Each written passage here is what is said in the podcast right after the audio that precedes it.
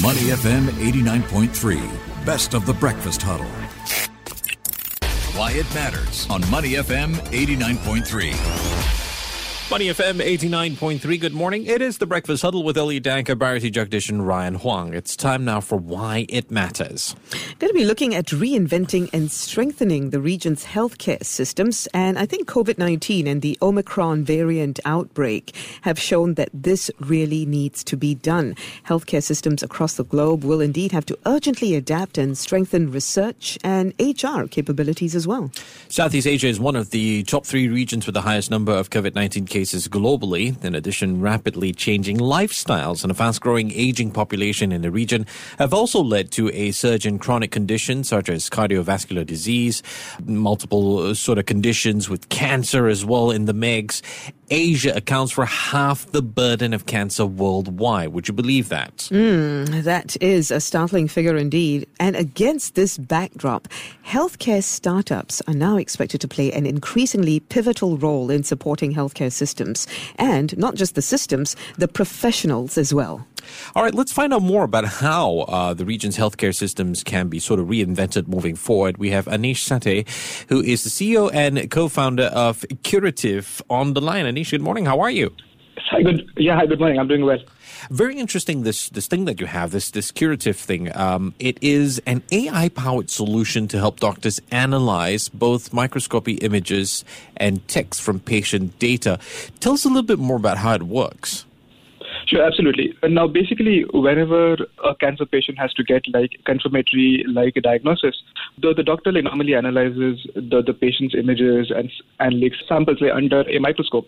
And what we actually do is we use like deep learning and we can identify features uh, which can then, then help the doctor do their work much faster. And one example of this is so, so suppose you have to like, uh, uh, I mean, like count like the proportion of abnormal and normal cells, these will then like normally need the doctor to count millions of cells. But in our case, uh, what could take them like, like hours, we can do it in like a few minutes.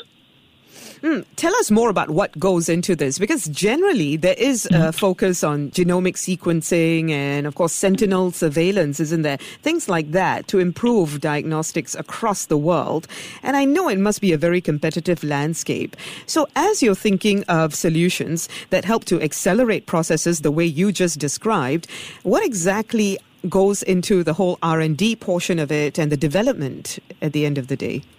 Sure, sure, absolutely. And so as you said, there are multiple methods uh, by which like a patient like diagnosis can be confirmed, and most of these like solutions are like complementary. Now, in our case, we specifically focus on the histopathology uh, aspect of things. And this is gives the, the doctor information about both uh, like the structural as well as like the cellular information uh, about like, what's wrong with the patient. On the R&D side, what we actually do is we have like, collaborations uh, with some of the largest hospitals uh, in Singapore, and through these we actually have access to to, information which can help us train. And this again like goes back to how you actually train AI. And we use like completely anonymized uh, like, information, and we use these to, to build like systems which can actually help like the doctors uh, really give the right answers. You talked about how you've got collaborations with some of the top medical facilities here in Singapore. Uh, mm-hmm. Tell us a little bit about that process. I mean, what was it like convincing them to to get on board uh, this med tech that you provide?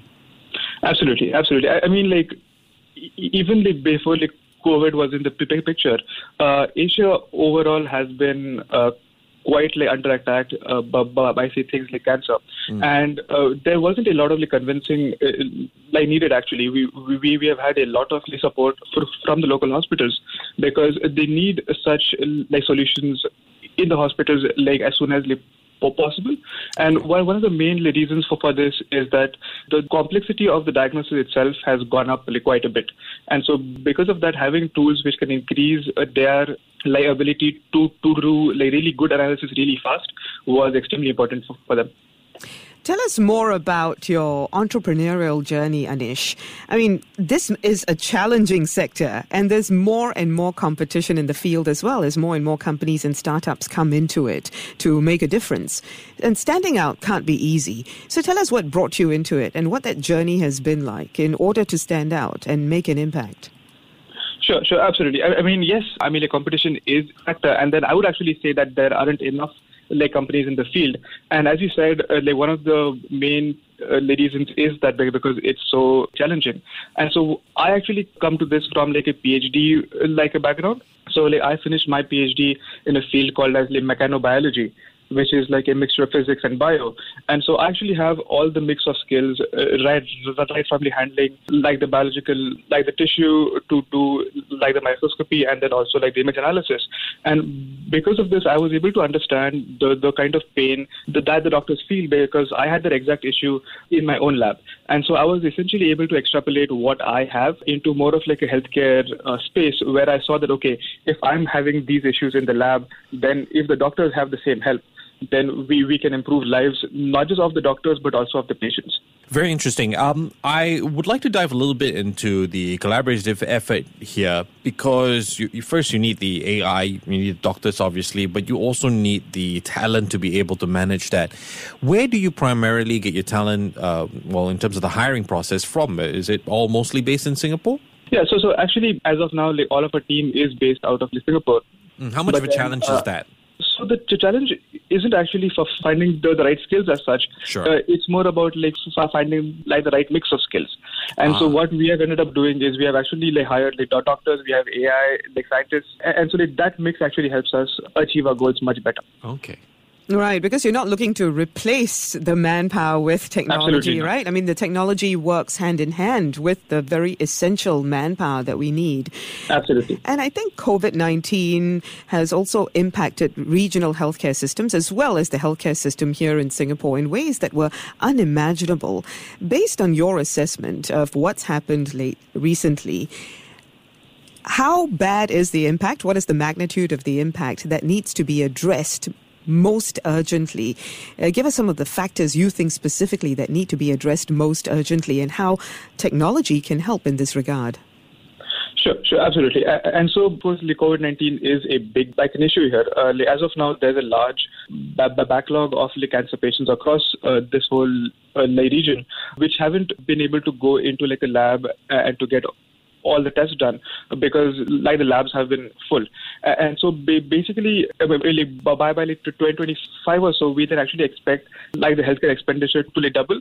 And uh, like for this is because all the hospitals are looking for better like solutions which can help to really like, bolster how they provide their like, services.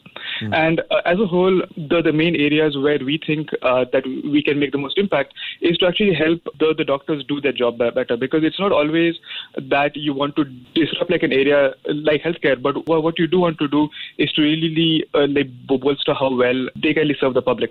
Mm.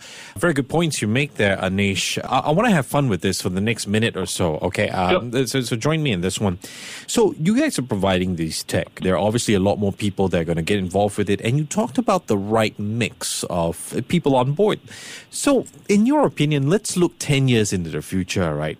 What does the job of a doctor going to entail? What is the job of a doctor going to entail? I mean, is he going to be part doctor, part IT sort of guy? Or eh, do you think it'll still have to require a mixture of specialized doctors and specialized IT people? What's your personal take on this? Sure, sure, absolutely. I mean, the, the way that I look at AI is that uh, the AI's job in the future will actually be to like, disappear. I mean, as you know, that there's a lot of like off of the algorithms that even go into say like an online search, but you don't actually see like any of that. You just use it. And while I don't think that the specialties of the doctors will actually change much, what I do expect is that we'll have really good good, good like tools in the mix, mm. and those will make the lives of uh, the the doctors a lot easier. You know, I've spoken to several doctors in recent times, Aneesh, and some of them tell me that they are very wary of such tools because we know that AI isn't perfect either either, right? I mean, sure, AI is taught by humans and it, it makes its own errors occasionally, yes. right? I mean, we know uh, that in all contexts, whether it's in healthcare or other uh, areas, other sectors of the economy as well, where AI is used. Mm-hmm. So, what do you have to say to reassure them? And also to you know, to explain that the human role never really goes away. That at the end of the day, the human is still sort of the safeguard here, right? The person who can step in and spot the error. They can't get too lazy about it and depend on the tech. So there are some who believe that, oh, uh, we can rely on the tech completely. There are others who believe that no, we can't rely on the tech at all.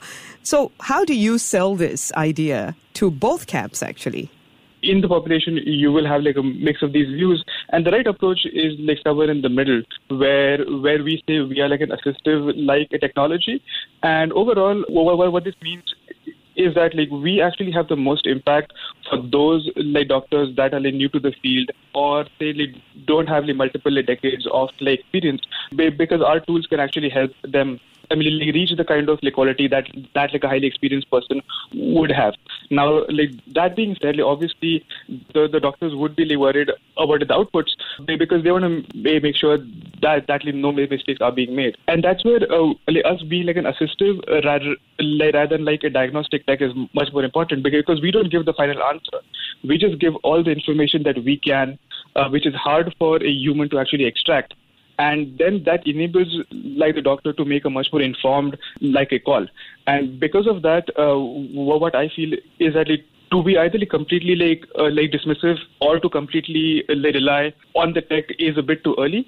But then the best approach to to, to actually like, use this as like a, as like an important part of the tool set. All right, we've been speaking with Aneesh Sathe, who is the CEO and co-founder of Qritive. Aneesh, really appreciate your time this morning. Thank you so much for sharing your passion with us. You take care and stay safe, yeah? Yep, thank you. Bye-bye. To listen to more great interviews, download our podcasts at moneyfm893.sg or download our audio app. That's A-W-E-D-I-O. Available on Google Play or the App Store.